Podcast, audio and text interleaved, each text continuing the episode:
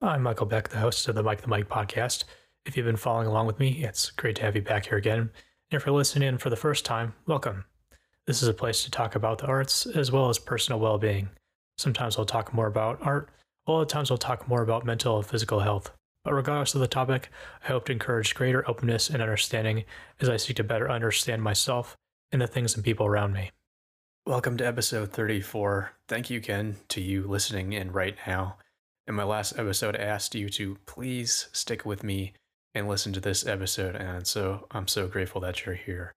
If you happen upon this episode, or even if you've been following along with me and could use a recap, uh, let me try to catch you up to speed.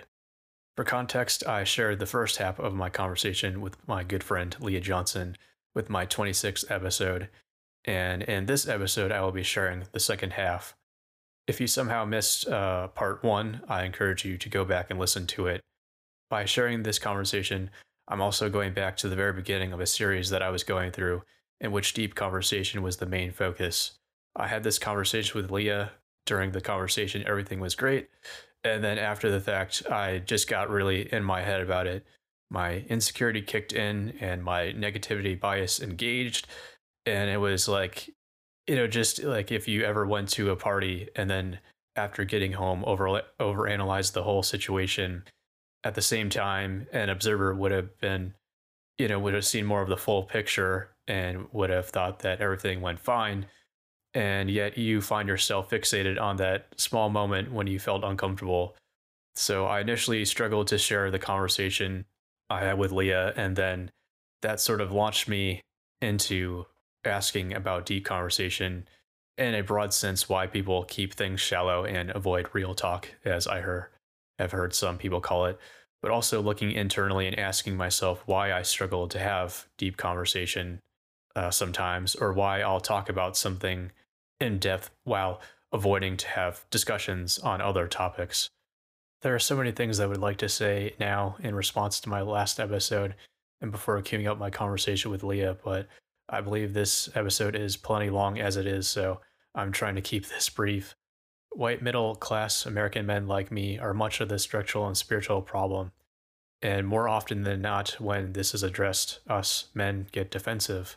Most women already know this or they learned this before long.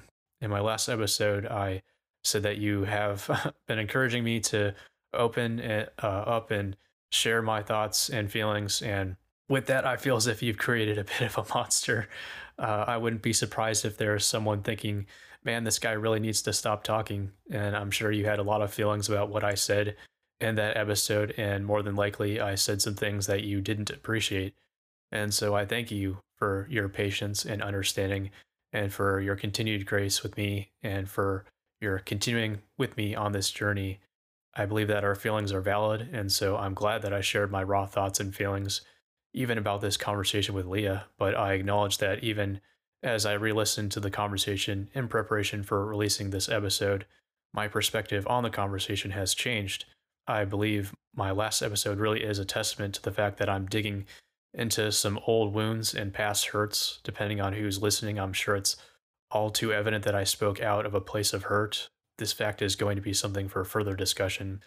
It's not the place that I want to be, and that's not the place that I want to be speaking from, but that's where I've been and that's where I am now. This is not where I will be forever. In the words of Franciscan Father Richard Rohr, so here are my viewpoints, remembering that every viewpoint is a view from a point, and all we can do is own them and bring them to consciousness. End quote. As I continue to grow and heal, as I own my viewpoints and bring them to consciousness, I'm going to change, and with it, there is going to be a shift in my perspective. And again, the fact that my perspective on the conversation has changed, that I'm not uh, afraid to share it, that I'm not so bothered by what Leah or myself did or didn't say, is a sign to me that already there's been growth and my sharing and my processing is bearing fruit.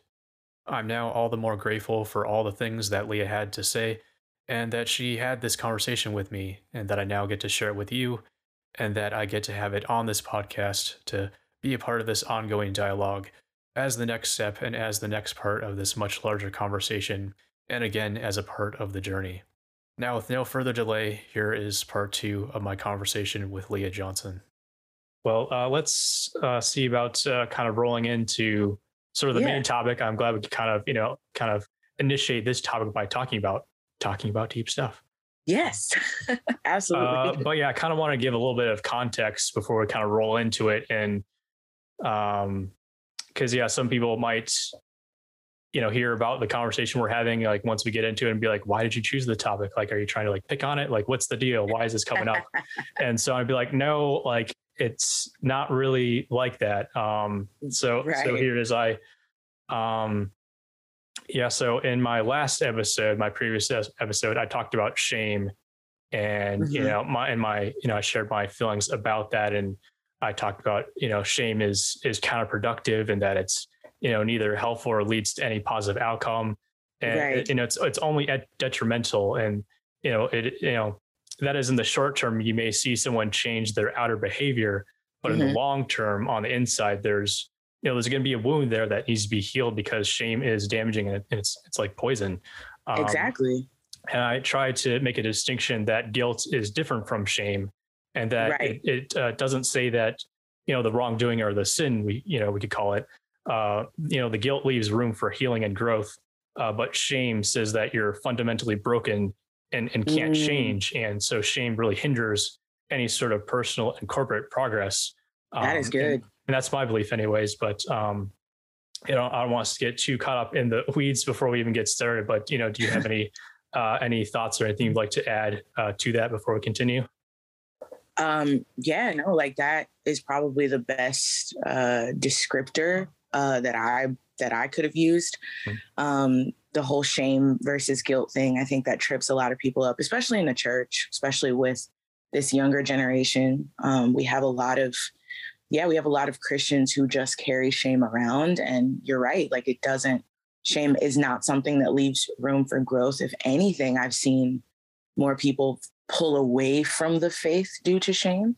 Mhm. Um, and I think that, I mean, obviously, I think guilt can lead to shame. It's those two things are very different from conviction, right? So, conviction in terms of like the Holy Spirit is going to point to the fact that you can be better than what you're choosing to be, where shame literally just keeps you bound in not only your behavior, but it's kind of wrapped up as your identity as well. So, Mhm. it's basically just telling you that you cannot change and you'll never be any different than what you're doing now. So carry this with you for your entire life. Don't ever grow. Don't ever let it go. Just Mhm. let it fester. And you'll end up kind of just pulling away from everything that tells you that you can be something different. So I Mhm. completely agree with that. 100%. cool so yeah let's try to see if we can you know uh break that down further and talk about maybe some you know some applications of that and maybe where you know how it applies to this this post and maybe how i see it and i'd be curious to see how you you know see that as well from you know you um personally but also you know as a as a female and i'm really Right. grateful that i was able to have you on because i was trying to i was trying to like talk about this by myself and kind of like very specifically talk about a certain aspect of it but i feel like i was sort of like trying to you know dodge all these and yeah it's just really um Right. It's, it's I'm a glad that we- situation. yeah I'm, I'm glad we can just kind of like open up the whole conversation and just lay it out there and and talk Yes. about it so uh my plan is to you know just go ahead and read the post and then um I was thinking we can just get our like our observations, you know, just the observations, Yeah. like no in- interpretations. And by that, I mean, I just mean, you know, stating the facts, um, you know, trying to look for the context. Um, you know, in the classic story, the, you know, the chicken that crosses the road, for example, the ob- observation may be that the chicken, you know, crossed the road. And the Mhm. interpretation would be why the chicken, you know, might have done it, how it makes me feel. Um, right. I want, you know, to save those thoughts for further discussion, discussion, if that makes sense. Yes, it does. Cool. All right. So let me uh, pull this up here. Okay. I remember this post. This was the one that you had me read. Mm-hmm. Mm-hmm. I don't. I don't know. And I, this not might might have like received any sort of circulation, but I don't know. Somebody shared it. They seemed like it, it seemed I've like it resonated with. it. It seems like it resonated with them, and you know, it struck me in a way, and so I was like, okay, well, I felt like it was worth you know talking about. So let me Yeah. let me uh, try to read this here. Uh, So, and this was, I think, I think you'll you'll understand where it's coming from once I read it. So, um, so I need to issue an apology. I'm using some humor here too. I hmm. have mm-hmm. been a youth pastor on and off for over 20 years and have issued the ridiculous ultimatum to my female students that summer camp, uh, one piece swimsuit only. First of all, I'm sorry. Number one, I'm sorry that I didn't teach boys to control themselves. Number two, I'm sorry I laid the weight of purity on a girl's swimsuit while she was swimming and not on boys' responsibility to not be gross. Number three, I am sorry to all the girls that uh, frantically search for an appropriate one piece so that uh, some male uh, youth pastor could deem them appropriate. Story here I accompanied my fiance and her daughter as they uh, desperately look for a cute one piece that could be appropriate for camp. It was hard and it sucked. Number four, I'm sorry that you have deemed a young woman's body as something that needs to be covered and let young men's bodies be okay to be seen. Number five, I'm sorry that I laid this to be uh, an item of discussion, uh, usually uh, led by men and at any youth uh, leader meeting. This must have been awful for my female leaders and students to be a part of. I'm still a fan of the no produce rule, quote unquote. Uh, no uh, buns, bananas, or breasts need to be seen, but why uh, the stomach's overly sexualized? Why is uh, little cleavage sinful?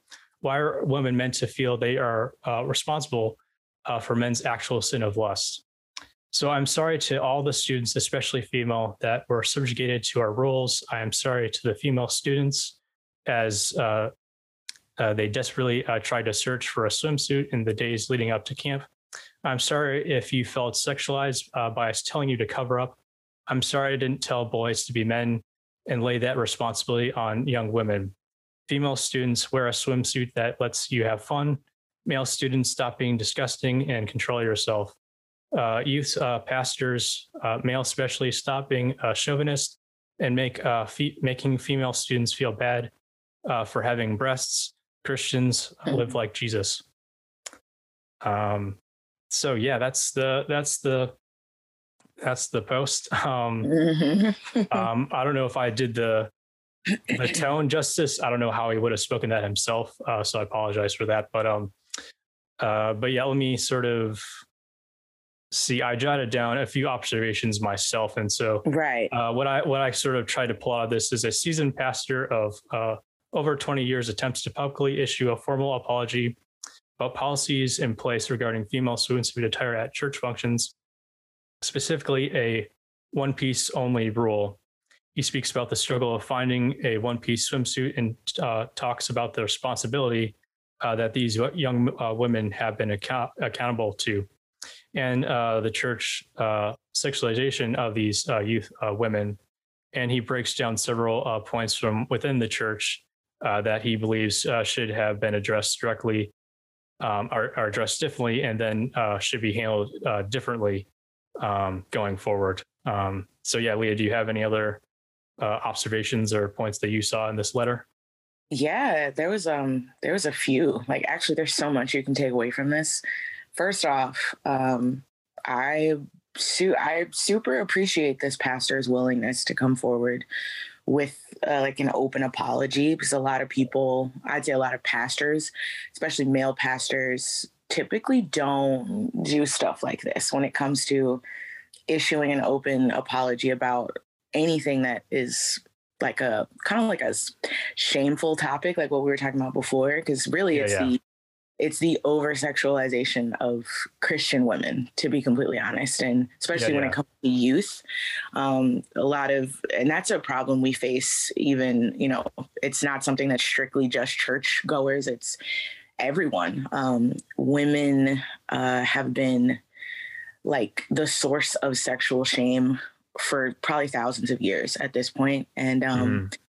It's always been an issue in the church uh, because the church has always been deemed ruled by men. So mm-hmm. uh, that's that's the biggest thing you can take away from this is it's rooted in history. That's the problem. Mm-hmm. Um, but also, I mean, if you look at his his ending statement was to be more like Jesus, right? Right. So obviously Jesus in the Bible, he literally says, like, if if your eyes are what cause you to sin, like gouge them out. So he's literally saying, like, it's more important for you as the person looking. Like if you're the one with the lust problem, then it's it's your issue. The blame shouldn't lie on the person that you're lusting after. Mm-hmm. Now I'm not I'm not naive to the fact that as, you know, it, as Christians in the church world, you know, I went to camp several times. I was also subject to those rules. You know, dress codes are completely valid and understandable. Um, but I do think there should be a balance, you know what I mean? And I think that a lot of people in the church world, especially men in uh, authority positions, have kind of failed to communicate that with the younger men over the years um, that it mm-hmm. really ultimately is your responsibility as um, a christian male to not only protect yourself but also don't add to the shame of a young woman who you know we see this on our bodies every day so obviously mm-hmm. to us it's not going to be as big of a deal as it might be to, you know, this 15 year old Matthew over here who's never seen a girl's body in real life. You know what I mean? So, mm-hmm. again, I understand the necessary measures. You know, I like what he said about, you know, no buns, you know, don't obviously don't walk around here in a string bikini or anything. You know, there's right. still boundaries that you have to abide by. But yeah, I mean, we're also living in 2021. I'm not trying to say that you know the times should change things but really they do like let's just you know look at what's on tv a lot of mm-hmm. us are desensitized at this point especially teenagers what you're seeing on tv is i mean women now what they show on tv would have been 100% scandalous just 20 years ago. Oh yeah. So you're we're a lot more used to seeing skin than we think we are. So I completely understand what he's saying about, you know, why is why is a belly button so scandalous to you? Like why why do I have to subject my daughter or myself to go find something that's you know your modesty standards especially if it's much more difficult to find um now i will say i i go shopping not super often i actually hate shopping but really? you do see a lot more like there's cute one pieces. I'm just going to be super girly here and say, yeah, it's not as difficult to find a super cute one piece as it might have been. I also don't know when this article was written, but um, right. I'm going to assume it was within the last five years. I'm assuming it was it was recent. I would think. Yeah. yeah, I think it was recent. So it's it, it doesn't have to be super difficult.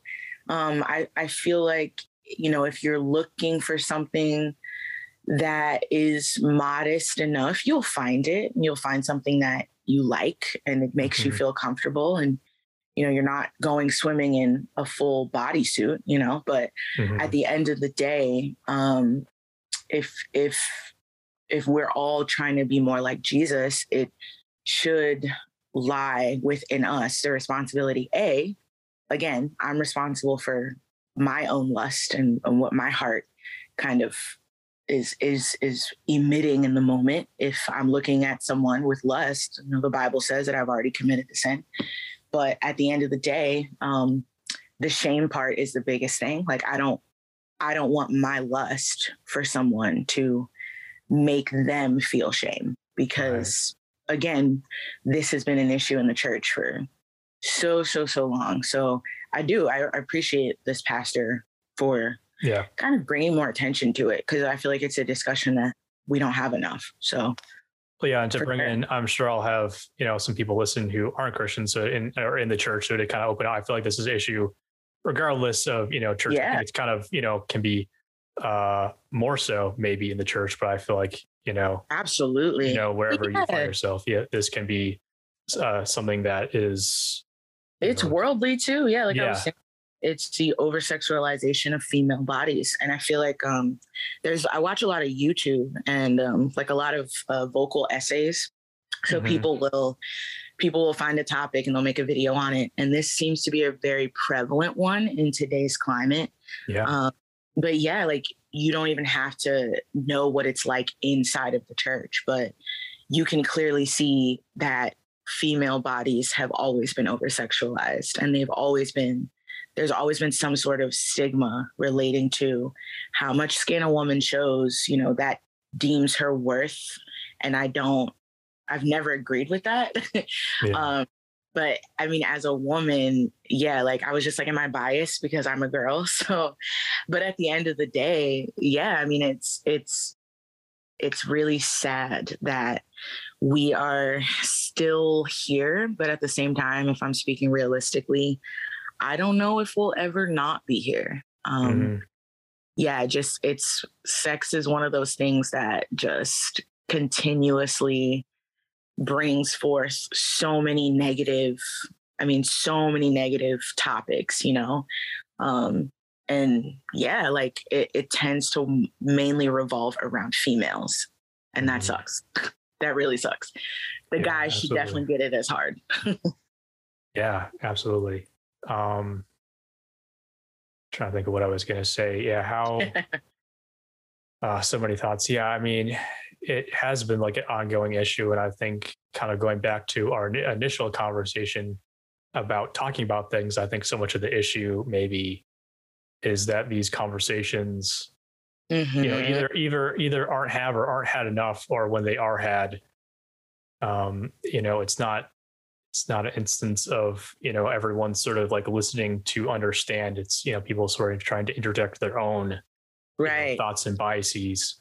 Right. So, or you're you're not getting it from a wide enough audience. Sometimes i right. think the people who talk about it like what you were saying about wanting to talk about this but maybe wanting to hear it from a female perspective. Mm-hmm. a lot of times you know men are very quick to have full conversations on women's right. bodies yeah as as we see all the time you see mm-hmm. it in mm-hmm. politics you see it on on basically every scale of what makes the world go round um yeah and i think yeah i think opening up the audience a would be a huge help but also um just being willing to like you said listen to understand versus listening to just debate and make your point. Yeah. Cause I mean, yeah. I can see where, you know, this has been, you know, d- d- thoroughly discussed, discussed quote unquote, you know, you have, um, you know, the people sort of in authority, you know, most likely men, and then you have some women mm-hmm. there and they discuss it, but it's like, is it actually, right. is it actually discussed or is right. it, you know, a situation where the people who, you know, have lots of thoughts are kind of keeping quiet and right. then you'd have a few bowl people, but it's like, and then maybe gets heated, and then you know it's like, where does it right. go from there if everyone's just like getting upset?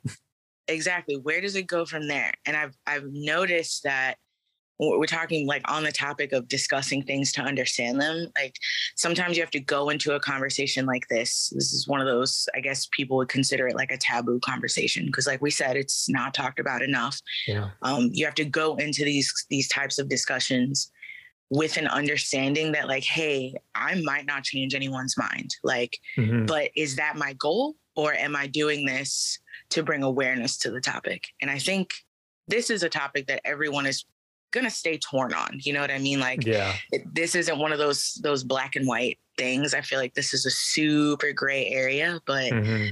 it's the gray areas that probably need to be talked about more. And then mm-hmm. that way, it just brings awareness to it. Like, you know, when you're when you have a summer camp and you're making the rules for a summer camp, if you're aware of the situation with the sexualization of women's bodies, you might you might end up changing your mind about a couple things, but you also, mm-hmm. even if you don't change your mind about anything, you're aware that women or young girls do feel shame about this topic. So mm-hmm. your compassion is going to grow. And I think at the end of the day, bringing awareness to something like this would only help compassion grow. Absolutely. Yeah. Yeah. And just something I was thinking about in terms of just sexualization and mm-hmm. those things of shame. And I think on any of these things, even for myself, where I feel like I've, you know, fallen into certain things, it feels e- easy to sort of want to, for me, just sort of want to like blame or, you know, pick on like one specific thing. Mm-hmm. I think sometimes these things, you know, not to say that that, you know, specific thing I'm thinking of was, you know, was not in the wrong, but it's not just that one thing. It's it's a broader thing. It's like, you know, maybe right. maybe some things have happened in the church, but maybe some things have also happened from school. Maybe some yeah. other things have happened from my parents. You know, mm-hmm. it's not the one thing. So could you and I think that's maybe sometimes the challenge as well is when we kind of like pick on the one thing right know, the question is like well what about these other things so maybe because you touch on that a little bit and kind of brought yeah. to see like what how do you feel like this you know how do you see this sexualization of women you know happening and the shame? Right. So kind of like what you were saying reminded me of this um it's like like the saying that i use all the time. Mm-hmm. and it's um it's basically saying there's always a fire when you see smoke right? Right. So like if if i'm at a camp and you know there's this male teenager staring at this girl who's happened to be wearing a one piece or even like let's let's go farther two piece um and to her and to every girl there, you know, she's pretty covered up when it comes to uh, today's standards of sexualization. Like you don't really see too much, but to him, you know, if if that's the most that he's he's seen, it's kind of like, do I do I blame her for or do i blame her parents or do i blame you know like this is how she this is how she was raised to mm-hmm. be able to feel comfortable but him you know he's he was raised in a much more conservative modest home where he's never seen a midriff on a girl before so it's like where's the where's the the the balance on how you regulate that type of thing as a mm-hmm. camp leader or as a pastor but it's also like what you were saying there's always something bigger um, i take it completely the opposite. You've got a, a, male kid who, you know, he was into some pretty deep stuff back home, some some pretty deep sexual stuff, and he's seen it all. Mm-hmm. Um, he's now triggered at this church camp or, you know, wherever they are. And it, it just reminds him of the the stuff that he sees at home, and it compels him to act uh, in a bad way, you know, or not even act in a bad way, but just have these thoughts about this girl that he sees. Mm-hmm. That to me is the fire. And the way he sees her in that moment is the smoke. And for me, it's like, I can't help the fire. I really can't. I, I, have nothing to do with this child at home. I don't know what he sees every day. Um, but I think if you're aware that there are going to be kids who have a much bigger fire. It will help you kind of explain things a little better when you're making rules. Like if someone's got a question, like, you know, why can't my kid wear a bikini? Why can't my daughter wear this? Instead of putting the shame on the girl, you know, let's bring awareness to the fact that, hey, listen, I don't have a problem with her wearing this, or I don't, I don't personally have an issue with it. I think that she should be able to, you know, feel comfortable and dress how she wants to dress. I just want you to be aware that, you know, we don't necessarily know the background of of these male boys. I, I don't want anything unnecessary to to trigger them or not even specifically triggering them, but I don't want anything unnecessary happening at camp to scar your daughter.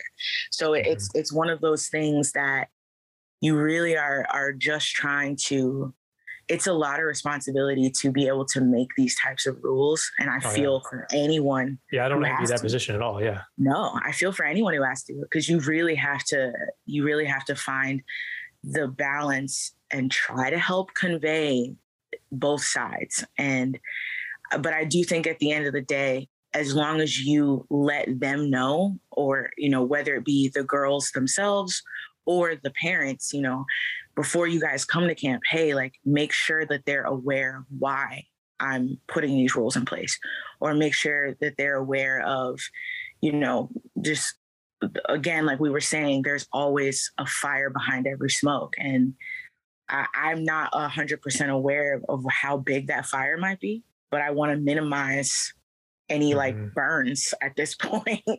That's yeah. really what you're trying to do at the end right. of the day. And yeah.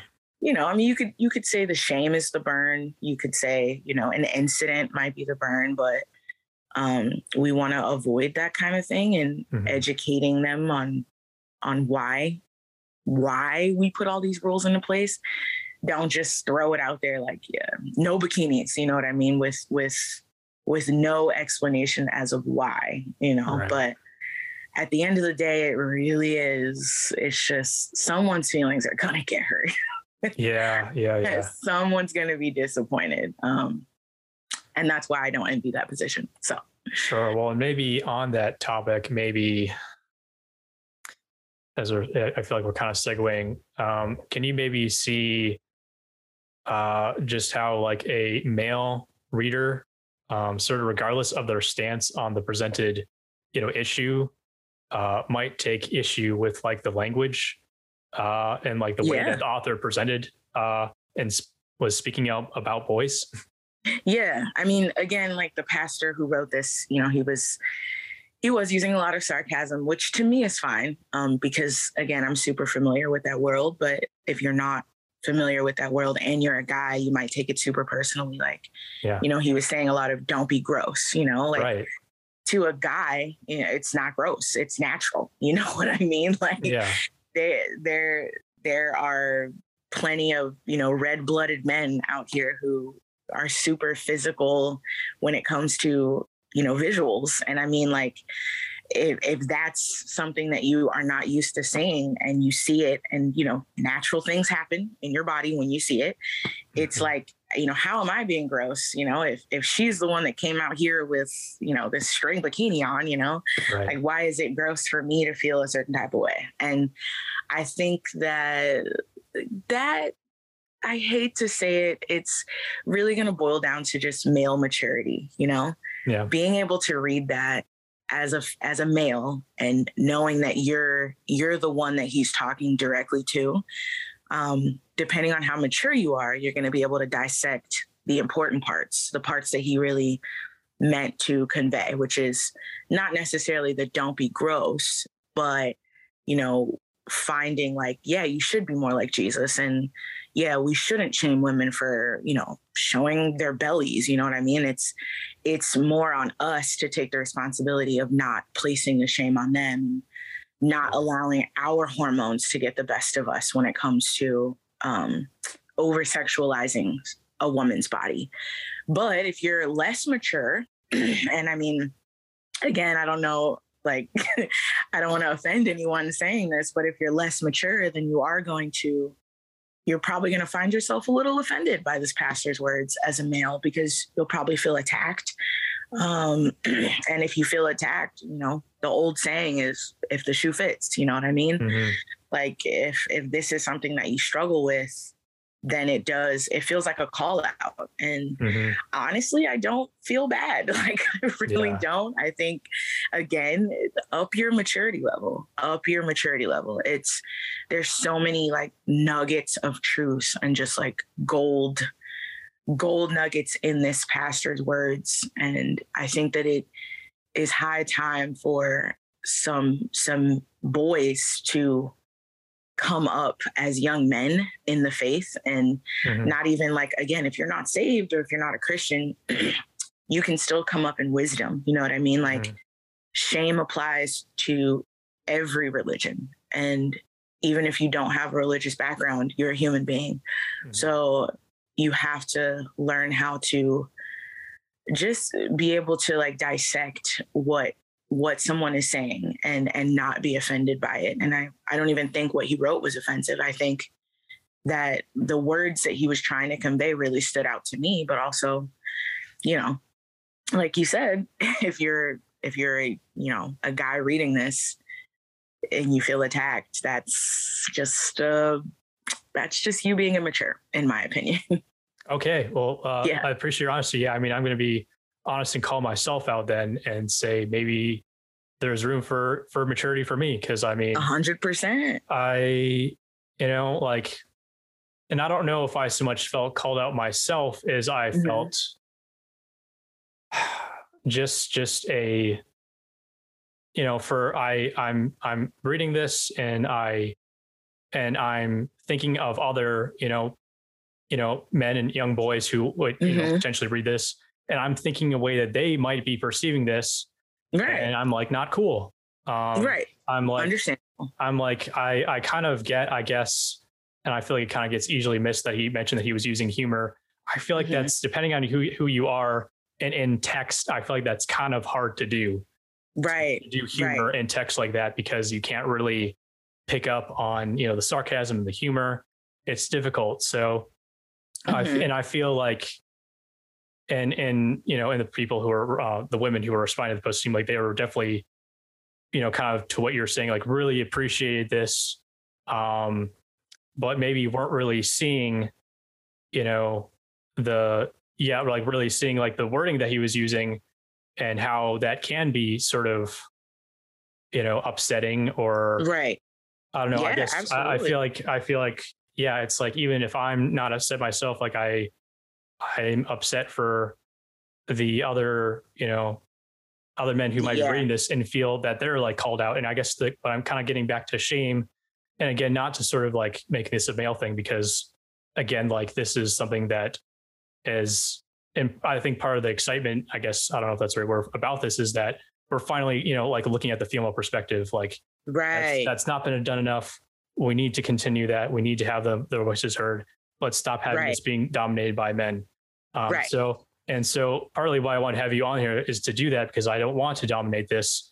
Um, but I mean, if I may, I also wanted to at least kind of like a whisper of like, hey, like let's can we can we still again like look at this too, and you know, as we're trying to have this conversation, let women be heard. Can we do that in a way that invites everyone in and does not, you know, you know, put people off from right because you want to. I feel like you really we have to be tactful with these things. And that's something I was talking about with like another friend about a totally different subject is like, you know, people have some amazing thoughts and some like things that they're trying to push that are amazing, but the mm-hmm. way that they go about it right. is turning off so many people 100%. and they're not even going to be able to hear what they're saying because of the way that they're saying it. Right. Not tactful.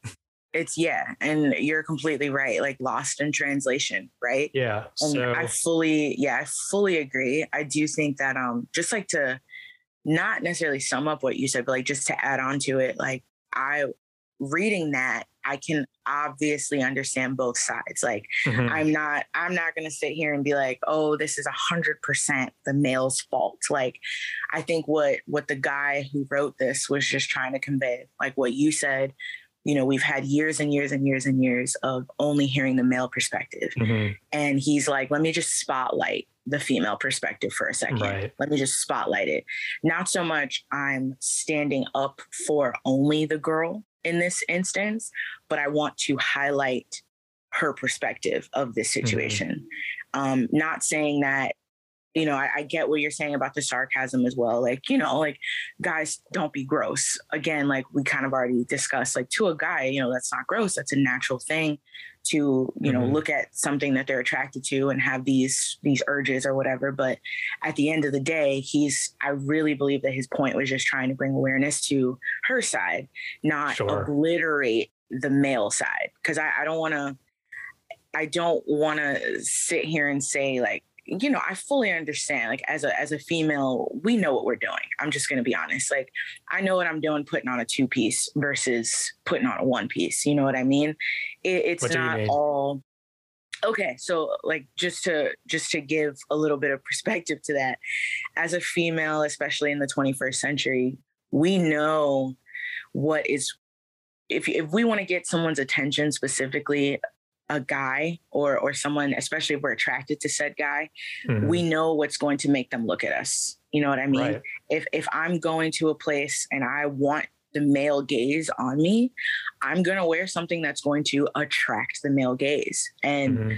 a lot of women are much more knowledgeable about how to do that nowadays like i don't want i don't want anyone listening to this to you know be naive to that um mm-hmm. and i'm i'm not necessarily calling us out in a bad way but yeah. i don't want to to exclude the fact that like we know we know what's appropriate for certain functions and certain places and how to dress and and if we don't you know what i mean there, there there might be women who don't know but again it's 2021 and we have so many resources and so many people that we could look to for knowledge especially in the church like he wrote this from a, a Christian perspective anyway. So mm-hmm. again, it's not, I, I don't want to say that he was a hundred percent obliterating the, the male um, reasoning for doing this. Like I fully understand why a guy would, you know, stare at a girl in a bikini. You know what I mean? Like I totally get it. Mm-hmm. But at the end of the day, yeah, we've we've had centuries of shame placed on the female and nothing placed on the guy. It's like Mm-hmm. Well, her bikini is responsible for my actions. You know what I mean? It's like, nah, like take responsibility for your actions, regardless if she's in a bikini or a one piece. I think mm-hmm. that's what he's he's really trying to highlight when it comes to this letter. Sure. And when you when you can look past the sarcasm, which I understand not everyone can do, like you were just saying, mm-hmm. tact, you know, you mm-hmm. find a you find a way to say things that's going to appeal to the most people. Um, but again, like it's a gray area and mm-hmm. feelings are going to get hurt either right. way. I, I feel like no matter how he said this, someone was going to take sure the worst things out of it. Right. Sure. Yeah. Yeah. But I just wanted to like add to that, that the whole bit about girls kind of knowing, like, I know what to wear to get a guy to look at me. Like it's, it's not some secret thing. I just wanted to put that out there. We know what we're doing for sure. Okay. Yeah. I don't know what to make sure. of that or to say about that. Uh, well, what do you what, what do you like? Do you have any thoughts on that? Because I mean, I'm and maybe it's because I'm a, just a smidge older than than youth camp age, but yeah, yeah.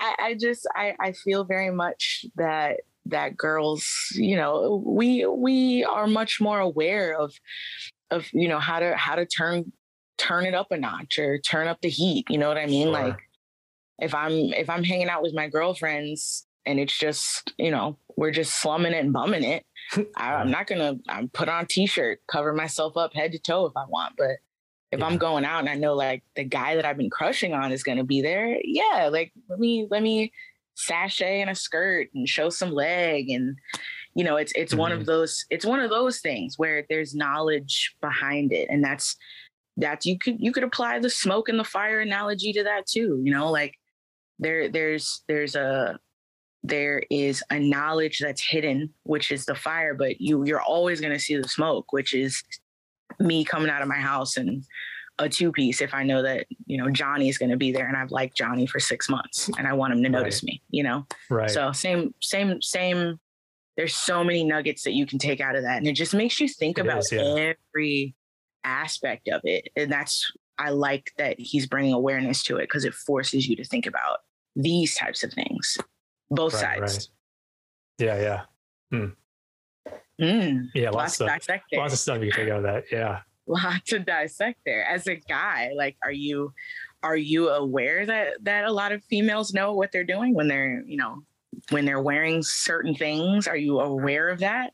Yes, or, I think that, and I think that that can be I guess, uh, can be maybe a source of maybe frustration as I maybe right. talk with other guys is, yeah. And yeah, it, it's tricky when you have, you know, women, especially on social media, mm-hmm. like clearly putting on stuff, wanting to gain mm-hmm. attraction, and then later using language like, you know, like, oh, like why are guys looking at me? And and right. And it's it's very confusing and it's frustrating honestly because it's like i don't know what to make of that like do you want to be seen do you not want to be seen what's going on right. here right and that again like i i can honestly say i 100% agree with with your thoughts on that mm-hmm. and again that just goes into me i i feel like my again I'm, I'm not calling myself old but i do feel like my age plays a lot into it you know mm-hmm.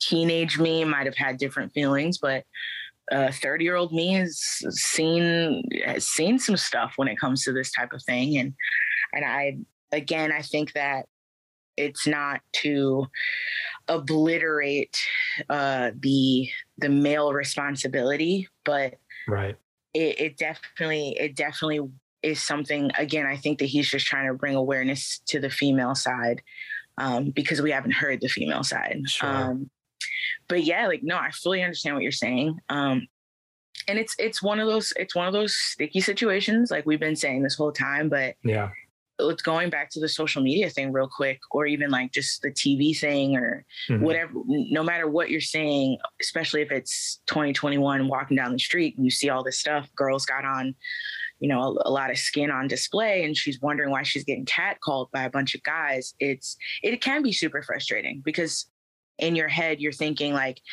you know why did you dress this way if you didn't want the attention for it you know what mm-hmm. i mean but at the end of the day it's your responsibility as a person looking at her to govern your own actions Right. And I think that's all he's trying to say is regardless of the reason why she put on what she put on, your your actions at the end of the day is what really matters and because right. you can prevent you know something from going further you know what i mean mm-hmm. and um i think again for so long the relationship not the relationship the blame has been mm-hmm. completely on the female right so that's i think that's all he's trying to spotlight is sure sure you know i'm i am not some seductress that you know depending on what i wear that day is going to make you force you if if i'm being completely honest force you to do something that you had no control over and right. um yeah that's that's the big highlight here in in mm-hmm. my eyes anyway yeah yeah well and it's, it's, it's 2021 it's kind of the reality of how it is like mm-hmm. women are are doing that. They're doing the social media thing, and so you know that's not changing. And there's no, I don't see any real sense in trying to change that. So I guess no, sort of the the conversation then then goes to well, what can uh, men start doing, begin and begin doing? And I think so much of the issue is is the sexualization is so prevalent, and mm-hmm. I think that men are just kind of you know not taking any sort of responsibility. And I think kind of like what I go to is I feel like how often do these things actually get taken into action and how mm-hmm. this how much of this is is it's kind of solely um more so just in the in the male thought like you know how many men are actually going out there and you know and actually doing something physically and how many are just mm. sort of mm. like you know kind of struggling with with you know just their thoughts and maybe even feeling right. you know some you know there's definitely plenty of men out there you know you know as we know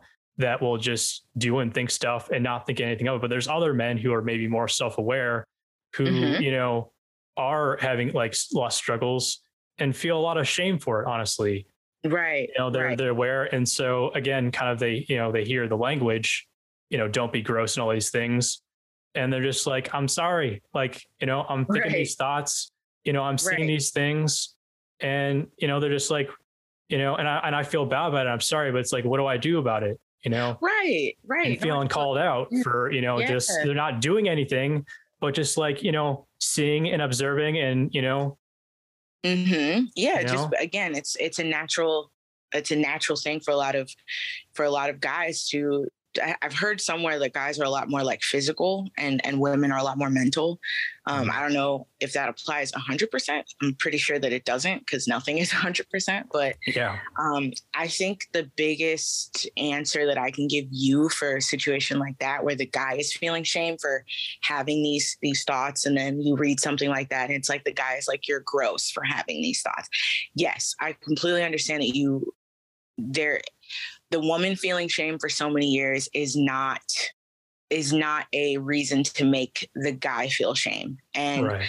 I want to highlight that for a second with an answer being education and awareness. Yeah. And I think what we're doing right now is a perfect example. I mean, I wish that everyone in the world could hear this conversation, but realistically, not everyone in the world is going to be able to hear this conversation. So I think that little things like this, though, and just bringing awareness to the topic is going to have someone hear it and be like, oh, okay, that's me. That's what I struggle with. I, as a guy, am feeling shame for having lustful thoughts about this girl that, you know, showed up in a bikini or showed up with her stomach showing or a little bit of cleavage or a little bit of leg, no matter what it is. You know, some some guys are easily it's a light switch. It could be something as simple as an elbow that does it for them. Right. but either way, yeah, an elbow. either way, it's no matter what she's showing. Mm-hmm. Um, I think that again, if if we bring awareness to it, it will educate them on like, hey, no, we don't want you to feel shame. We want you to be much more um just much more aware of yourself and how you govern your own thoughts and actions. And right. when when you when you have the education for it, when you hear someone talking about it, and that's the thing, like we were saying earlier, we don't we don't hear this kind of conversation often. Right. Um, we we need to have more discussions. We need to broaden our audience, like we said before, and then um, I think the shame factor goes down significantly. I don't know mm-hmm. if it will mm-hmm. ever be eradicated. Oh no. But yeah, it, it goes down significantly. And yeah. For any guys listening to this that you know are struggling with with the shame of of you know simply being attracted to a woman, um, just just you know don't don't feel bad about those those attractions. Those are natural attractions. It's just learning what to do with them and learning how to to control yourself really mm-hmm. that's the biggest thing um and then also just making sure that your guy friends and and and your male companions your brothers your cousins whatever they know as well and hold them accountable like if you mm-hmm. You see something going down you know with a friend of yours and you know he he can't control himself or he seems like he's struggling too spread the word you know don't mm-hmm. don't keep quiet about something like that ultimately at the end of the day like i said it's your own responsibility what you let continue and what you let turn into right. something bigger so yeah that's my take yeah no it's good thank you for all yeah. those thoughts and uh shoot i'm trying to think of where i was gonna go with Segue. that um, yeah. Is it gone? It might be gone. It's okay. It flew. Um, It'll come back. It's like thoughts typically yeah. work like boomerangs. It'll come back. Absolutely. Yeah. Um. Ah, shoot though. It was. it was like a really. Good it was right on the cusp, and I was like, I was like, hey, it's like we're going. We're I going somewhere. Was um, it something like that I can trigger? Was I talking about? Uh, let me see. What was I talking about just then? Um, Oh, okay, okay. I think I got it. So something that I think would I I would see as being very helpful, mm-hmm. and something is that I can only touch on it because it's going to be that's kind of a I feel like just a much broader conversation. Uh, Whole uh, other that, podcast could, be, that, that could be gone into. Yeah, but just sort of, I feel like there's just a lot of toxic things that are kind of continue to to go on between the sexes and the ways mm-hmm. that there's kind of been separation between mm-hmm. like male and female relationships. Right. there's not a whole lot of mingling, and you get like the the girl circle, and you get the guy group, and like you right. know, and you know how often you know you know, and I feel like you know this this can happen anywhere, but I think you know since we're talking about the church already, and you're not trying mm-hmm. to know, too much on the church, but since we're already here, I feel like there's like so much this toxic like stuff that happens in the church where they like they like you know make those splits and okay like you know uh, let's keep the girls over here let's keep the yeah. guys over here. And that just creates this like environment where it, there's like all this tension. Right. And i think the real sort of i think issue that so many i guess from what i talk to men fall into is that a lot of the object uh, you know um, making women an object is because they've they've had at best shallow relationships with women. Yeah. So they don't really know women anyways, and like so they you know they're yes. you know seeing them you know posting the you know the the pretty pics, and right. you know many of them, let's be real, are struggling with porn. Right. Let's porn, be real. They're, and they're you know they're so they don't have you know so that's to them they're just you know seeing women you know sexually mm-hmm and they don't have actual relationship with women. So all they know is, okay, I gotta, you know, follow my urges, find someone who's attractive, right. and then, you know, and then I'm gonna focus in on the attractive person and try to build a relationship with them. Right. Versus just building relationships. Versus just building relationships. But that's so hard. Agree. But that's so hard when there's like yeah. when there's like these like splits in expectations that, oh well, if I'm, you know, being friends with a right. girl, it's gotta go somewhere. Right, I think that goes right. both ways. Yes, um, it does. But I think spe- specifically for men and their struggles and not, you know, mm-hmm. and, you know, objectifying women It's like, mm-hmm. how is that going to change if they don't know any women? Right. right. No, you're a hundred. Listen, as a church kid, I a hundred percent agree. Like, yeah. grew up in church my whole life, and I mean, again, like I hate to keep bringing us back to the fact that it's 2021, but the the years make the difference. They they right. typically make the difference when it comes to progressive progressive thinking when it comes to stuff like this. Um, but yeah, no, as a kid and as a teenager, you know, I was I was very much in the church world, and there were those splits, and it's kind of it's kind of like we it was natural to us but as an adult i'm thinking back like wow that was probably the worst thing they could have done like right. and, and and yeah it's it's very um it is much more difficult when you don't have the uh the education on like intermingling with the intermingling between the sexes yeah. because yeah they're they're they're seen as as they're not seen as people is what i'll say mm-hmm. um, i'm not going to go directly into objectifying but it's much harder to build relationships with a stigma or an enigma if i'll say like like yeah. a figment of your of your imagination you know what i mean yeah. like when when you when you have been separated you don't you don't know how the other the opposite sex even thinks you don't know how yeah. Yeah. how we feel about certain things so i fully understand i really i really hope that that era in church is over um at least where i i'm not going to say where i live because i haven't been to every church in my area but because we live in like the bible belt of virginia you know mm-hmm. what i mm-hmm. mean yeah like 2021 is much better at at educating both sexes when it comes to the opposite sex but as kids because we're both millennials um, mm-hmm. we we both probably had we've seen that that split and we've seen the damage that it's done yeah um, so i think moving forward our responsibility for the church kids of this generation um, is making sure that this doesn't repeat itself right yeah so being being someone who is willing to mentor and i don't mean like you gotta make it your full-time job but right. i mean just like if you see it happening in that church i honestly would just ask like why do you guys do this like mm-hmm. what's what is the benefit in your opinion of doing this because I'm going to tell you one thing. I grew up with this and I'm seeing a lot of damage from it. So I, I wouldn't be afraid to approach the leaders and I wouldn't be afraid to, I mean, approach the parents, even like if you feel comfortable, if, if it's a church that you go to or if it's someone that you know that goes to that church and you see it happening, like I would honestly be vocal about it because it's mm-hmm. super toxic, like you were saying. Yeah.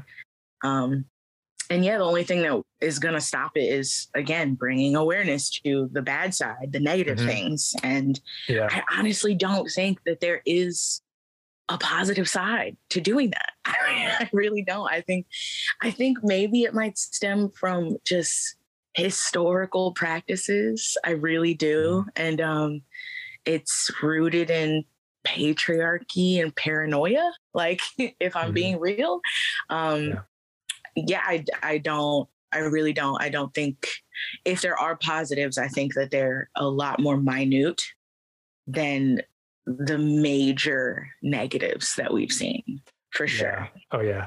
Well, yeah. I mean, as I've thought about it, I feel like, uh, you know, kind of, you know, just kind of separating the girls and the boys, that's easy. That's a really easy way of sort of like managing sort of what I feel like is, and I feel like what really motivates that is fear. It's, yeah, it's fear Just that straight up paranoia. That, yeah. that women, you know, are sort of I don't know, can't be mature and like handle themselves, right? And that boys can't be mature and handle themselves, right? You know, like it's it's like oh, like I don't know. I feel like like that the the the way that it's looked at is like women need to be protect, protected, mm-hmm. and and man and the boys are primitive beings. Yeah, so we got it. We gotta we gotta protect the women from these boys that are primitive beings. Well, it's like yeah, well, maybe very... the, maybe the women don't need to be protected, and maybe the boys aren't like that immature. Right. That's that. But again, that is such a primitive, old school, like rooted in patriarchy. Right. It's rooted yeah. in the historical the historical negatives of not even just this country but the world like it's a global problem right um, and it it only varies in in danger mm-hmm. like in different cultures right i mean we see we see it in the extremes in a lot of other religions and then we see it in the extremes in in you know it's a lot less extreme when when you take when you take biblical principles out of it or when you take religious principles out of it but it's still just as just as dangerous to teach that um that women consistently need to be protected and then mm-hmm. men are just primitive beings because that's we've seen like the damage of teaching people that um yeah. but it's also too like you could you could look at it and be like okay say say women do need to be protected how how as a man do I help protect them? Right. Like, is there another way? You know what I mean? Mm-hmm. Like, is there a way that I should be protecting something? And then how do I know how to protect you if I don't know you? Like, you mm-hmm. might not be as fragile as as this other girl over here. You know right. what I mean? Like, right. you could even you could go back to what I said about smoke and fire. Like, someone having a history of trauma like mm-hmm. a female having a history of trauma, she might need to be protected as if she was a dainty flower. But, you know, someone's a woman who's got like this fierce kind of warrior mentality might not feel like I don't have to be protected in the same manner. But mm-hmm. it doesn't it doesn't mean that I I don't want to feel protected. It doesn't mean I don't want to feel safe. And right. I think you have to know you have to know how to do that on both sides, not just, you know, as a man, but I think we we need to know how to apply that for both sexes. Like men also need to be protected, right? We're seeing we're seeing the effects of toxic masculinity. And like yeah. if you want to even open that that can of worms, that's a that's a really big topic as well right now. Just yeah. the fact that that men don't feel safe in in their emotions and how how they can think about certain things or like I can't even I can't admit that I feel shame about my thoughts and about my lust without mm. being judged or yeah. you know having it make me look like the villain you know what i mean so i think mm-hmm. there's again it goes both ways and that's that's another topic that you could even like save for a future prod, podcast but definitely yeah like you have to know how to mingle with the opposite sex in order to do anything really yes effectively yes yeah hardcore I'm glad yeah. you touched on that. That was that's that's another one that we don't talk about enough, especially in a church, for sure. Yeah, yeah. Um, and yeah, just say again for people who are listening who aren't in the faith, aren't in the church. Like this is not every church, right? Um, you know, this is you know this is definitely something that is quite prevalent. Um, mm-hmm. but there are definitely some churches out there that that do it better, that get it. You know, right. I won't say get it right, right. because you know and the thing is uh and I've I've honestly been in a position where I'm sort of wrestling and struggling with the church mm-hmm. even more so than I ever have. Right. And uh, but with that, I will say that you know the church, you know, for as much flack as it gets, it's just another organization, and yes. organizations are broken. You know, they're right. they're run by broken people, and mm-hmm. I guess the the tricky thing about you know church though is because when you kind of get into religion you're not necessarily thinking the way that you would if it's like a school or mm-hmm. you know mm-hmm. some other function uh, mm-hmm. where you can sort of easily sort of make distinctions. I think when the when it's in the church and you kind of uh, you know you kind of start you know applying these things to like oh to like verses oh yeah. doing these things because it's like you know this is what God wants you to do. That's where it gets you know really you know really hairy and tricky to sort of make right. distinctions. But in the end of the day, it is still an organization and in most instances you know people aren't you know mm-hmm. there certainly are instances where people are just trying to take advantage of people um, right. but most often you know these pastors and um, you know other church you know people they like they generally believe you know certain things and they generally want the best you know for the people who are attending their church they're just really misinformed um, yeah. and really agreed. Just you know, haven't dealt with their own you know issues. Yeah, and you know they're you know they you know they probably are finding themselves in this you know this position of leadership, and if they're not healthy, uh, right. you know that's going to be a struggle for them. Like, oh, these people are following me; they're paying attention to me. they're hanging on my every word. And Mhm. how can I keep that going? Um, right. Like more into the power of it or more into the the position and the title. But I really like what you just said so far as um misinformed and just like miseducated. Um mhm. but yeah, like we are living in a time where we're seeing more change in the church than I think I ever have in my entire life. Like when you, what you just said about the church being an organization just ran by people. Um, generally, people want the best, and we we want we want to apply, you know, biblical principles to to people's lives in a way that aren't going to hurt them, right? Right. Um, and I think that that obviously having the right leaders in place is super super important. And I think for so long we have had a lot of people. You know, they, I'm not going to call them bad because you know that's that's just too big of a of a word to Right. throw at people. right. You know, but at the end of the day, like what you said about you know being misinformed and, and not having dealt with their own trauma and their own issues. Mhm. You've got a lot of are a lot of people who haven't healed from things who are in positions of power and they're trying to teach in a way that only they understand. If I've only seen this my whole life, I'm going to teach from that perspective.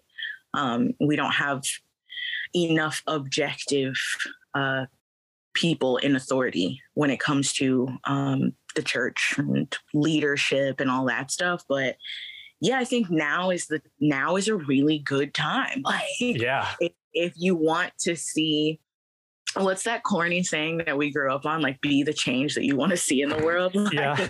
Yep. it's so corny but it's so applicable to what we're Right. talking about Right. and like uh just again you with this podcast and and and wanting to talk about things that are deep and things that matter like it's a huge step in the right direction and it's definitely a ripple in a much bigger body of water but Mhm. ripples spread right so we keep keep the keep the narrative going and then like keep the conversation going and you know people hearing this can can kind of dissect and analyze like their own lives like wow am, am i a victim of this or am, am i a perpetrator in this and Mhm. ev- everyone kind of plays their own part in this huge thing that we're talking about because again it's it's rooted in history so it's it's been happening for years and years but if we can break a cycle now is the best time to break a cycle because there's so many cycles that are if they're not being broken they're definitely getting spotlighted right now and Mhm. and the church is definitely getting spotlighted right Oh, now yeah. so, so this is this is huge to to talk about and it's it would make a world of a difference um to re- to really like analyze this as a much bigger topic and hopefully the the the outcome will be we'll be able to see the outcome from from this years from now you know um Mhm. yeah. Mhm. and then like the Yeah. the kids that are in church now and gen z i don't even know what you call the ones younger than gen z but like yeah. Right. I was like, I pray that they are. Um, they seem like such social justice warriors anyway. So I Oh, feel yeah. like I feel like that that they're going to be much more uh, skilled in in being open about talking about things like this. I think Mhm. with the older generation, you know, we didn't question things, and and people Yeah. before us definitely didn't question things. We just Yeah, absolutely. took it as law and like you Mhm. know it, certain things you can do that with but i i am a firm believer in questioning i am a Oh, yeah. firm believer in understanding why we do certain things and Mhm. I, i'm especially when it comes to things that are outside of of biblical principle like if if we want to get i don't Mhm. want to ever say like you know don't question things that are in the bible because that again like that's up to you you question whatever you want to question but Right. again this goes deeper than than the church world um Oh, yeah. but it's just it's much more prevalent as we've seen in the church so i'm really glad that we we're we're able to highlight them but also not make anyone else feel excluded if they're not in the church people who are not in the church i'm sure one of the reasons they might not go to church is because this is an issue so like let's be honest Oh yeah. Yeah. for sure And I'm trying to track here because you have so many great thoughts that like I have like somewhere I want to go, and you have another thought. I'm like, oh shoot me. So it's hard to I'm, I'm doing sorry, my best to try. Right? No, no, you're great. It's amazing. Oh man, it's because I don't. It's because I never like talk about this kind of stuff, or or not. I'm not gonna say I never do, but like when I talk about it, it's very it's like few and far between, right? So oh yeah, it's yeah, nice. Absolutely. Yeah, it's nice to be able to like have a full on conversation and oh, get all the it. yeah get all the angles out, right? Gosh. Oh no, it's amazing. Yes, um, it's freeing. Mm-hmm. but yeah, sort of. I think uh, where it was going is, you know, yeah, I think the church definitely is uh, spotlighted, and right. I think that's kind of why I keep kind of coming back to sort of making a point here that I'm not trying to. Well, I'm trying to avoid any sort of language that imply that I'm trying to, you know, put down the whole church. You know, mm-hmm. yeah, um, church with a um, capital C. yeah, and and really coming back to the fact that church is people, and I think that's yeah. something that I really uh, sort of even more so have taken issue with is that uh, people go to a temple and they call it church. Right. That's the way I right. see it. It's like, you know, you, okay, you, you, go to a Sunday service and that's church. It's like, mm-hmm. no, that's not church. That's a service. Mm-hmm. But church is, you know, a group of people of faith, of believers. Right. Doing right. things together. Right. Fellowship. Um, yeah. That's um, a good way to put it, actually. Super good way to put it. Um, but yeah, so I mean, even myself, like I've uh, really, you know, felt like I've I've been hurt by the church, and so I'm trying to my mm-hmm. own way mm-hmm. sort of work through that and make distinctions that.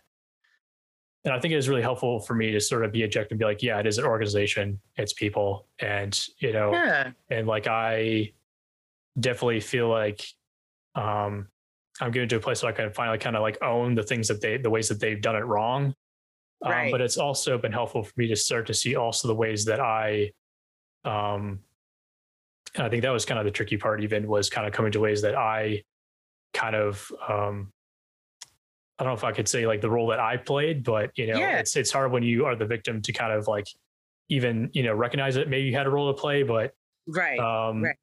But yeah, I mean, I think there's definitely uh, ways that I made myself susceptible to certain things. And I think that really kind of just comes down to uh, just lack of boundaries and just right. like letting people, you know, not being uh, more able to say no to things. Mm-hmm. And, you know, people, you know, the other people weren't going to be aware, you know, that I was getting burned out or that, right. you know, I, you know, needed more space, um, mm-hmm. you know, that mm-hmm. I, so, you know, again, I think there's still issues there and I don't, um, say the things that were done were okay. Um, right. Happened. Um, but yeah, I mean, I think, you know, that's something that I struggle with. And I think that's something that, you know, maybe other people who have struggled with uh, church, you know, have fallen into as well. I think it's really hard uh, to, to do church. Um, right. If you are, right. well, I mean, to do a lot of things, but specifically church again, because it, you know, falls under religion and, you know, doing the right things and you get really moral about it. And so it's like if you don't have those boundaries there, um, then it's really in just sort like really easy to sort of, you know, follow someone else's agenda and you right. know not say no enough. And so no, I fully listen, man. This is like this is this is such a huge it's such a huge topic and i'm so literally i probably said this a million times like in different ways but i'm super grateful to be able to talk about this kind of stuff and it's it's such a necessary conversation piece. Um, i love what you said about you know the role that you play. And it's like we all have a responsibility as churchgoers you know what i mean? Like if mm-hmm. even if you don't go to church right now you can if you've ever been in a time in your life or a season in your life where you were in church and you were not just an attender but you were like a leader or you served or you had any you had any part in the inner workings of ministry when it came to people? Like what you said earlier church is just people. It really is it's just people. You know we mm-hmm. are uh we're attending a service you know what i mean? We're attending mm-hmm. an organized it's a very organized institution. And i obviously don't think that that was how the lord you know i don't think that that's how he meant it to be. I mean he's pretty he's pretty explicit in, what he he wanted the church to be in the bible but if okay. you look at how church has been has played out over the years um, especially western civilization church like north america church specifically it's much more business ran and um, Mhm. it's much Mhm. more difficult to to really like yeah i'm pretty sure like 90% of churchgoers have church hurt if not 100% Yeah. So it's literally like Church hurt. there's there's oh church hurt church hurt is huge you know and like i'm glad that we this is this is bigger than just the podcast conversation because i'm i'm seeing this this conversation piece blow up nowadays and Mhm. you know we've we've got something that's going on called deconstruction i'm sure people have have heard that terminology especially as a churchgoer you probably heard that terminology a lot this year Mhm. um, people just really analyzing their faith and analyzing like do i want to still be a part of this you know what i mean like Mhm. and i think again i don't think there's anything wrong with asking questions but No. let's analyze like are you asking this because of church hurt and like if you are asking this because of church hurt there's nothing wrong with that Mhm. i would question i would question a wound as well like hey where'd you get that from like Mhm. you know who did it come from you know what i mean like do i feel safe going back or do i feel safe finding another version of the same thing that hurt me. You know what i mean? Like Mhm. th- those are those are really important questions to ask yourself. Um, and also asking like did i have a responsibility in that church hurt? Did i have a responsibility in in someone else's church hurt? It's one of those things that i think once you ask yourself that it's going to open up so many so many like conversations and so many just opportunities for you to correct things you know what i mean like correct ways and patterns and behaviors and if if you're not necessarily again like we bring this word up self-aware like i, I want i want us to be able to be more self-aware about how these things work because too many oftentimes too many people are not self-aware of Mhm. a their own church hurt and then gosh if you're not self-aware of your own church hurt let's say you become a leader right Mhm. like we've got we've got so many of that like we've got so many people teaching from heart like wounds in their hearts right Mhm. so it's i'm going to now teach from this place of hurt don't even realize i'm preaching from this place of hurt Yep. and it's going to instruct and then not just instruct but also obstruct someone else's view of everything i'm teaching about. So i i'm really like i'm really big ad really big advocate for um like just being self-aware about your wounds when it comes to the church. And like you Mhm. said you know we're just talking about the church as an organization here but so oftentimes like I, I i was watching some youtube channel. I forgot what the guy's name is but he he was a believer and um he very very much involved in his church but he was talking about his own church hurt and just how I, he said it and it sounded so simple. I know it's not going to be that simple for someone listening but at the end of the day you know one church can hurt you. Go to another church. Like see what it's like at a different church. You know what i mean? Like not every church is the same.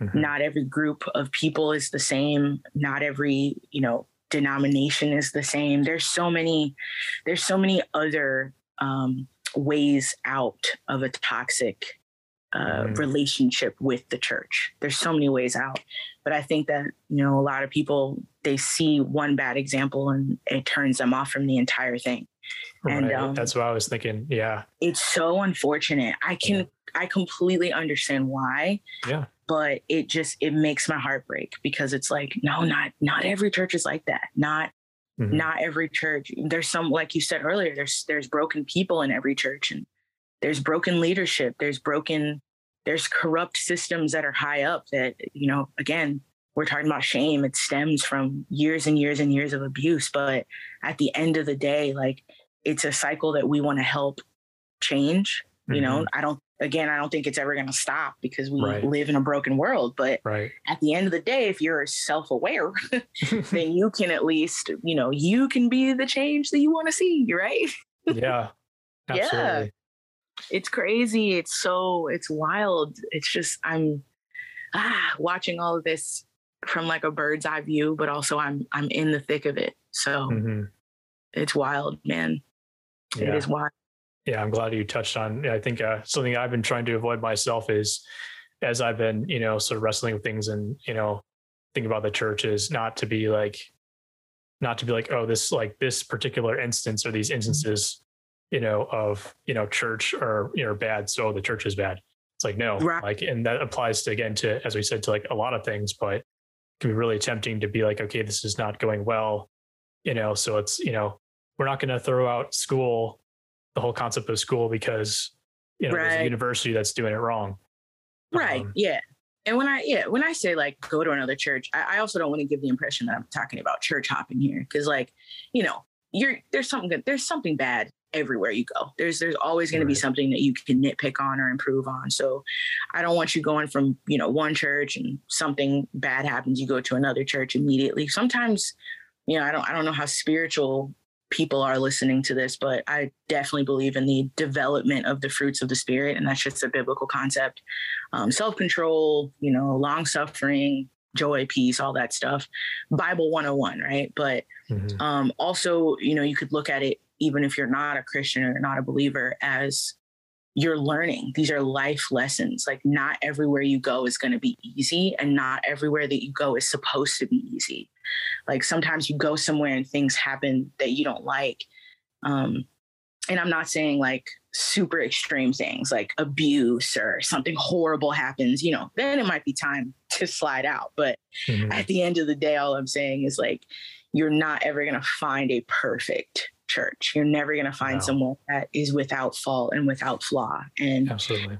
And I think that instead of running from those things immediately, you know what I mean? Like there, you should want to challenge yourself to like look at them and and face them head on and be like, mm-hmm. hey, is this something that I need to escape from? Or is this something that I'm just I'm not prepared or I don't want to face or mm-hmm. you know what I mean? Like there's again, there's so many like there's so many ways you could look at it and just so many different things that we could talk about, but we'd be here literally forever. So yeah, I'm um, trying to I'm trying to think about where to and, and how to end this year because it looks like we are sort of coming up on mm-hmm. you know mm-hmm. good time because I don't want people to have to feel like they're like listening to like you know they're uh, probably uh, they're probably entrenched in our conversation. I so. Like, I hope so. they're probably like, yeah, I fully understand. yeah, I certainly hope so. Um, I think yeah. yeah, so much of this is very relevant wherever someone may find my find themselves. Um, but yeah, um, I guess uh, how to sort of wrap it up. Talk about talk about wrapping this up. Um, yeah. Maybe. Um, hmm. We went like, like, we went from like well no we, we we stayed on topic. It was literally oh yeah we've always been staying on topic but you right. know the topic is large. The topic it's is massive, is deep right? yeah. Um uh, massive. Well, I know we talked about shame and you know like I mean that's such a thing that's rooted in the church. So I mean really really it's it's all gosh you could make this a series. I'm just going to be real with you yeah. You want to do it with me? Absolutely. I would be down. Listen what did i say earlier? I do not get a chance to talk about this kind of stuff. It's few and far between. So i appreciate the opportunity and like for you to have me up here. I'm, I'm honored with a capital h mm. to to share my my my thoughts and and I feel like again as someone who has grown up in this world like entrenched in this world you know from from both congregation and pulpit literally I've been in every not every position but I've seen every position very close up in, mm-hmm. in the church world so yeah it it's coming from it's definitely coming from a perspective that is is a little more broad than just your average your average churchgoer, maybe. So, mm-hmm. yeah, I'd, I'd love to continue talking about stuff like this with you for sure. Awesome. Well, maybe we can uh, kind of try to end it there and, and, just leave people wanting more with that. Um, yeah. Uh, but 100%. before before we totally close out, um, I wanted to give you opportunity because you're awesome. Just uh, feel Aww. free. I'll I'll put some things in the description as well, but uh, feel free to sort of uh, plug anything you're doing, let people know how they can find you. Um, okay. Yeah. So currently I am I, I would say that I'm resting, um, but I am not going to stay resting. Um, mm-hmm. As a burnt out millennial, yeah. uh, we've we've come, you know, especially post pandemic, we are kind of we're all kind of just like man i just i just want to chill for a second. But um i am available on instagram uh my username i'm sure it'll be in the description but it's mm-hmm. at leah l-e-a-h underscore mojo m-o-j-o um i do make music um i've taken a break from that yeah. Um singer songwriter um just it's it's a hobby of mine it's a passion um, I've taken a little break from, but I'm definitely getting back into it. Probably will release some more music before the year is over, but um, everything that I have out now is currently only available on my um, Instagram page. Um, so specifically the IGTV tab. So if you go look me up on Instagram, you'll see the songs. I've released about five songs written by me, um, and I'm just with a team that helps produce the beats and they're pretty nifty songs. I might be biased, but they're nifty. Um, yeah, they're nifty. Thank yeah. you. I, I, I like that. Um, and then YouTube, mm-hmm. I if you look up the same name, Leah Mojo, um, no underscore for for YouTube, but I started a series in the beginning of this year. It was um makeup and Bible series. Um, and it's called Cosmetic Creed. I've taken a, a break from that as well because burnout is serious. Like you mm-hmm. said earlier, I was I was pretty burnt out. Um, but I did the entire book of Genesis. Um, so if you guys want to check that out on YouTube, uh, the link is in my description on my Instagram page. But if you want to link that, um, I, I, can mm-hmm. send it to you, Mike. Just yeah, please do to make it easier for them. Um, but yeah, look it up. I, would like to think that I'm I'm kind of funny, entertaining on this. Yeah, you are on this YouTube series. But it's just me retelling Bible stories. Um, so, like I said, I did the entire book of Genesis. Exodus will be coming out before the end of this year. I promise. Okay. Um, I just I needed to rest. that was it. oh no, I'm glad we can sort of sort of end this on that that uh, that you're taking time to rest. Gosh, how we could all do more of that. I think. right, right. Oh man, but yeah, I've thoroughly enjoyed this conversation, and hopefully the listeners got a lot out of it. I think they did. I'm just going to be honest. If I was a listener, yeah, I would have gotten a lot about out of this for sure. Yeah, well, I mean, I've certainly it's been a delight, and I've I love you know, as you said, uh, just getting to talk about this stuff. Um, yeah. So absolutely. And then maybe one more uh, question for you here to end it out. Uh, we didn't do yeah. like a we didn't do like a formal interview, but whenever I do have someone on, I like to ask them this question. Yeah, um, sure. Is what is your personal criteria for success? So like what to you like means what do oh, you God. feels like being like what do you yeah, it's a it's a deep one, but I like to. I can sum that up. I feel like I can sum that up in like a few words, um, because yeah. I'm I'm honestly I'm still I'm I'm just gonna be real. Like I'm still deciphering that for myself. Um, yeah, I think we I'm all are. Super, yeah, like, and and really just learning like I I can't I can't be stressed out about the timeline that's in my head.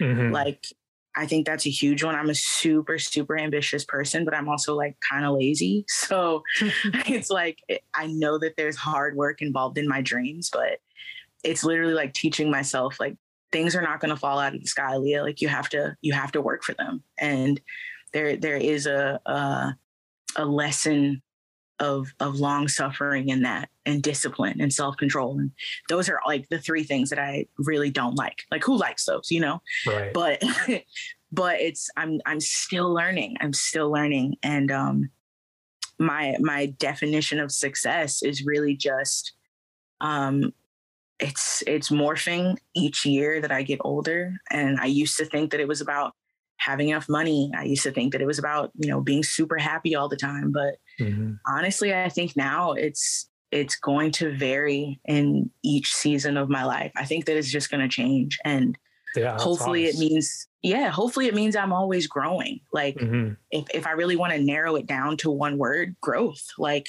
yes, I want, I want to see change in myself, you know, whether it's small or big, I always want to be growing. And, um, stagnancy sucks. And I've been stagnant for long periods of time um, in my life in different seasons. And I think, you know, just seeing growth in myself, that's really success, to be honest. Mm.